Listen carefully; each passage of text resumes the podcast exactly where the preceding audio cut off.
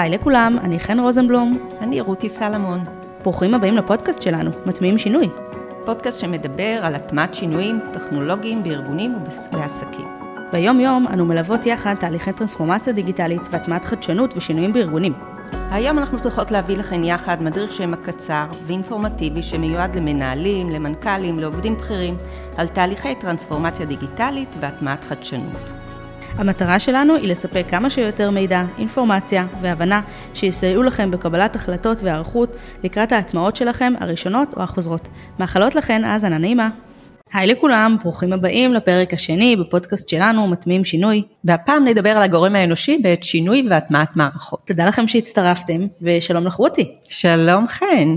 בפעם הקודמת מיקדנו את השיחה על טרנספורמציה דיגיטלית ברמת המאקרו, אוקיי? דיברנו קצת מה קורה בעולם, מה קורה בארגונים, מה האפשרויות בכלל. יודעת שעדיין הנושא מאוד חם, לא מיצינו אותו, אפשר תמיד להמשיך ולעסוק בו. מה את יכולה לספר לנו? תני לנו קצת ספרות מקצועית, יש עיסוק בנושא, בתחום? וואו, בהחלט. אז uh, בספרות המקצועית, uh, גם בעולם הניהולי, אנחנו מדברים על uh, מושג שנקרא ווקה. שווקה בעצם בא להציג את המושג volatility, uncertainty, complexity ואמביגיויטי, שזה מתאר את המאפיינים של העולם העסקי הסוער. כלומר, הווקה שאמרת זה ראשי תיבות בעצם. נכון, בדיוק. Okay. אוקיי. ראשי תיבות של המילה, של תנודתיות, של אי ודאות, של מורכבות ועמימות. וואו. כן, עם כל המאפיינים המאתגרים האלה, כל הארגונים והחברות והעסקים צריכים להתמודד. זה מי שמנהל ארגון או מנהל עסק, צריך להיערך בעצם אה, לתקופה הזו. אה, אנחנו רואים שהארגונים חווים שינויים באמת בקצב מסחרר, גם אם, לא חשוב אם זה מיזוגים או הטמעות של מערכות חדשות, או שינויים באסטרטגיה, או שינויים מבניים, כל הדברים האלה, התפקיד של המנהל פה ושל המנהיגות זה לייצר מסגרת ברורה ולספק אוריינטציה בשביל שבאמת העובדים לא ילכו לאיבוד. זה נשמע טוב, אבל רגע אחד לפני שמתקדמים, את מדברת על שינויים שינויים ואני תוהה בליבי איזה שינויים בכלל מסתיימים, כלומר איזה שינויים בכלל נחווים בסוף כהצלחה. תהליכי שינוי ארגוניים, אז אנחנו מבינים שהמנהל צריך להיות בתנודתיות והעובדים. זה מצליח? זה הולך לאיפשהו? זה נשאר איפשהו? וואי, שאלה מצוינת. אז אה, קודם כל אה, שינויים באמת מתרחשים כל הזמן, אה, ועל פי מחקר שהתבצע ב-2013, אחד המחקרים הגדולים בקרב 276 ארגונים בינוניים וגדולים, גם בארצות הברית, גם באירופה וגם באסיה, מצאו ש-75% מתהליכי השינוי בארגונים נכשלים בטווח הארוך. אז אה, למה זה קורה? אנחנו שואלים את עצמנו, אם משקיעים כל כך הרבה, אז למה בכל זאת זה קורה? כלומר, הבנתי 75 אחוז זה שלושת רבעי מהתהליכים. נכון, לגמרי. ואנחנו שואלים את עצמנו הרבה פעמים, איך זה יכול להיות שכל כך הרבה נכשלים, ואנחנו, התשובה היא שלא בכל הארגונים באמת מושקעת מחשבה איך צריך להתאים את השינוי למאפיינים של העובדים, של הארגון, כי בסופו של דבר המבחן האמיתי של השינוי הוא בהטמעת שינוי בהתנהגות. בסיכומו של דבר לצערנו לא מעט חברות חוות אי הצלחה בגלל הגורם האנושי. אז uh, לצד הגורם האנושי צריך גם לקחת בחשבון שבעיות ואתגרים שמתמודדים איתם היום ארגונים ועסקים עוד מאוד מורכבות והשינויים שמנסים להוביל לפעמים לא ריאליים. כלומר, אה, יכול להיות שיש איזושהי תעשייה שהיא מאוד מסורתית, והיא תנסה לאמץ תהליכי עבודה כמו בגוגל לצורך העניין, תוך חצי שנה. ועדיין את אומרת משהו בחוסר הריאליות הזו קשור לגורם האנושי. תני לי, תני לי קצת יותר הסבר, כי את יודעת, הגורם האנושי זו מילה, זה כמו להגיד מערכות, ואנחנו מנסים לפרק את שני העתים האלה. מה קורה בארגון, אוקיי, בוא ניקח אה, את ארגון הקצה שלנו, שאנחנו עוסקות בהם, אה, ארגון 100 עובדים, יש אה, איזושהי מערכת CRM חדשה בתהליכי רכישה, עומדים להתחיל להשתמש בה, מנהל מודיע למחלקה שהחל ממחר אה, הם הולכים לעבוד שם, במקום אחר. מה קורה? אה, אז קודם כל צריך לקחת בחשבון דבר מאוד בסיסי. רוב האנשים לא נוטים לקבל שינוי. גם אם דרך אגב, אם השינוי הוא חיובי, קודם כל יש תחושה של חשש. הרע והמוכר. בדיוק. האדם שונא אי ודאות, ועוד יותר שונא חוסר שליטה. כי זה מפגיש אותם עם איזושהי תחושה של חוסר אונים, בדרך כלל כשמשיקים איזושהי יוזמה לשינוי, אה, העובדים מתמקדים ב... מה הם יצטרכו לוותר ולא על מה הם ירוויחו מתוך השינוי הזה. אז uh, תמיד קיימים מקרים שאנחנו קוראים להם ה-early adapters, שאלו שכן רוצים את השינוי. המאמצים ו... המוקדמים. נכון, בדיוק. והם כן יעודדו שינוי, אבל לרוב זה לא ככה.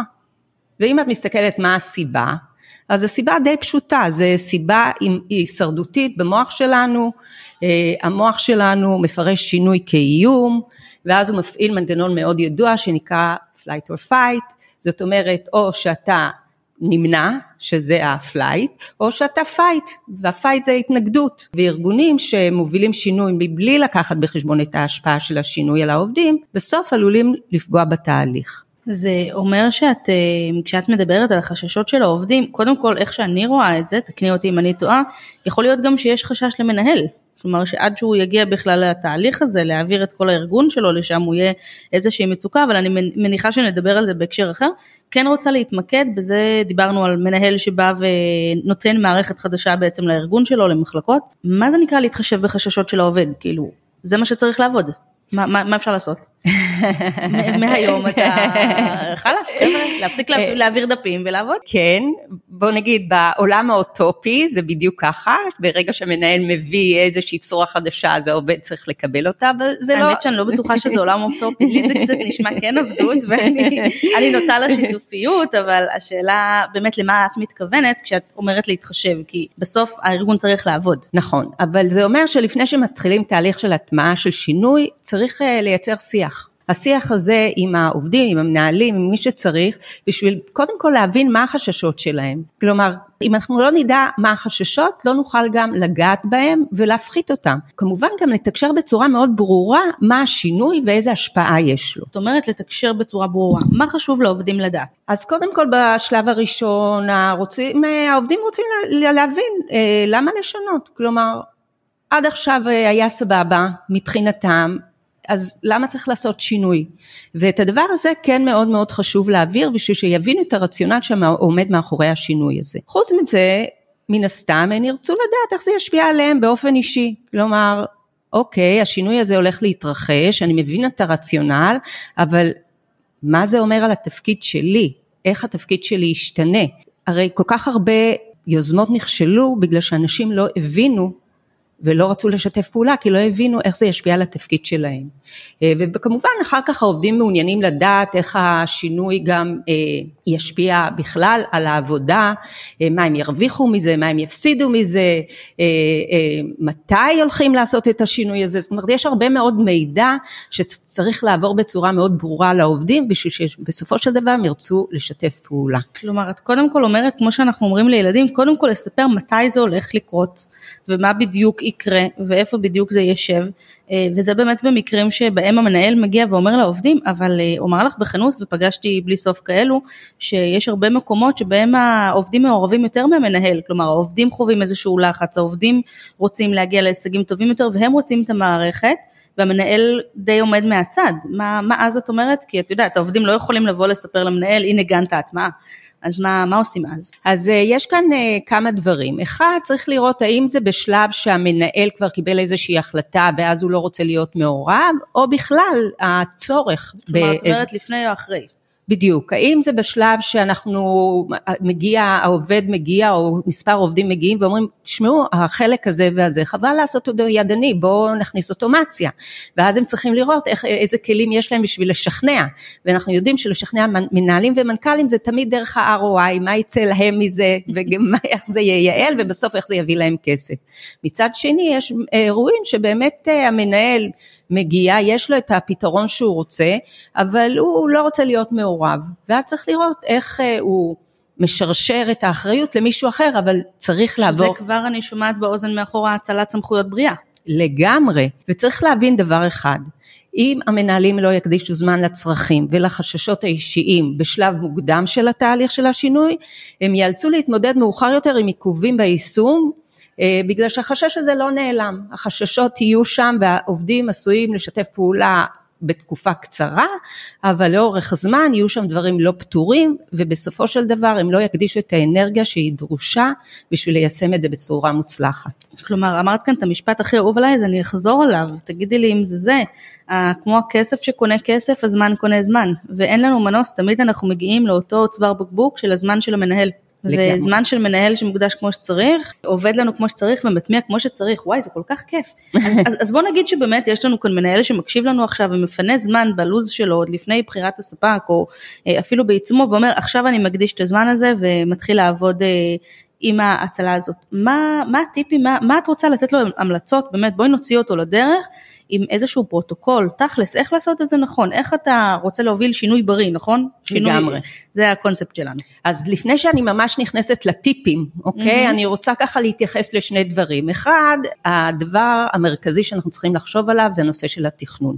ואברהם לינקולן, הנשיא השישה עשר של ארה"ב, הוא אמר שאם היו לו שמונה שעות לקרות עץ, הוא היה משקיע, משקיע שש שעות בהשחזת הגרזן. השחזת הגרזן מבחינתנו... המקביל של חוק הפרטו. הנושא של בסופו של דבר, אה, נושא של ההכנה, והנושא של אה, להגיע מוכן למשימה. אז אנחנו כישראלים מאוד אוהבים לרוץ ולפעמים גם לא בדיוק מתכננים את השינוי ואז מה שקורה זה שאנחנו רוצים קדימה ואז נתקלים באיזשהו בור וצריכים לחזור אחורה. אז בואו נתייחס רגע לרקע התיאורטי בתחום של תכנון השינוי ומשם אני אצא לטיפים. פסיכולוג יהודי מאוד ידוע שנקרא קורט לוין, הוא חי אמנם אה, במאה ה-19, הוא נפטר ב-1947, הוא יצר מודל לניהול שינוי שבוא נגיד עדיין לא נס לחו, למרות שחלפו השנים.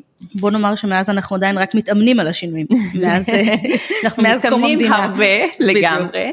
תואר של לוין, אה, שלב תכנון השינוי כולל מענה על מספר שאלות, וכאן מגיע טיפים של איזה שאלות אני רוצה לשאול את עצמי כמנהל, כשאני מתכנן את המערכת, אה, ברמה האנושית כמובן. אז קודם כל אנחנו צריכים לשאול לאן אנחנו רוצים להגיע, מה המטרות, מה, מה התמונה המיטבית שרוצים להשיג בסוף. שזה שאלה שהיא לא טריוויאלית בכלל בעולם הזה, שהופך לפעמים כבר את היוצרות ומעמיד את הטרנספורמציה הדיגיטלית כאידיאל בפני עצמו. בשעה שהוא בכלל כלי. ואת בעצם אומרת, המנהל צריך לשבת ולהגיד לאיפה אני רוצה להגיע בעזרת הכלי. אני לא רוצה להגיע לכלי. לגמרי, okay. ואנחנו מכירות את זה שהרבה פעמים המנהל מגיע עם איזושהי בשורה של מה שהוא רוצה לעשות, שככל שאנחנו מתעמקות בזה יותר, אנחנו מבינות שהמטרה היא שונה ממה שהוא הגדיר אותה בהתחלה. כלומר, mm-hmm. הנושא של לאן רוצים להגיע זה אישו באמת... מאוד משמעותי. לגמרי. Mm-hmm. אחר כך צריך לראות איפה אנחנו נמצאים היום, מה קורה היום, איפה הפערים. שזה דוח ארגוני בכלל לא פשוט להישיר אליו מבט לפעמים. נכון מאוד. שם אנחנו מגלים בחוברות ובניתוחים שאת בעיקר אה, אה, מופקדת עליהם, בעצם לפעמים אה, שהמנהל לא חשוף לכל תמונת המצב הריאלית שקורית בפועל. נכון. בדיוק ככה. ואז שאנחנו יודעים איפה, מה המצב הנוכחי, אנחנו, ואנחנו מבינים לאן אנחנו רוצים להגיע, אנחנו רואים שיש כאן איזשהו פער וצריך לבדוק מה השינויים שנדרשים.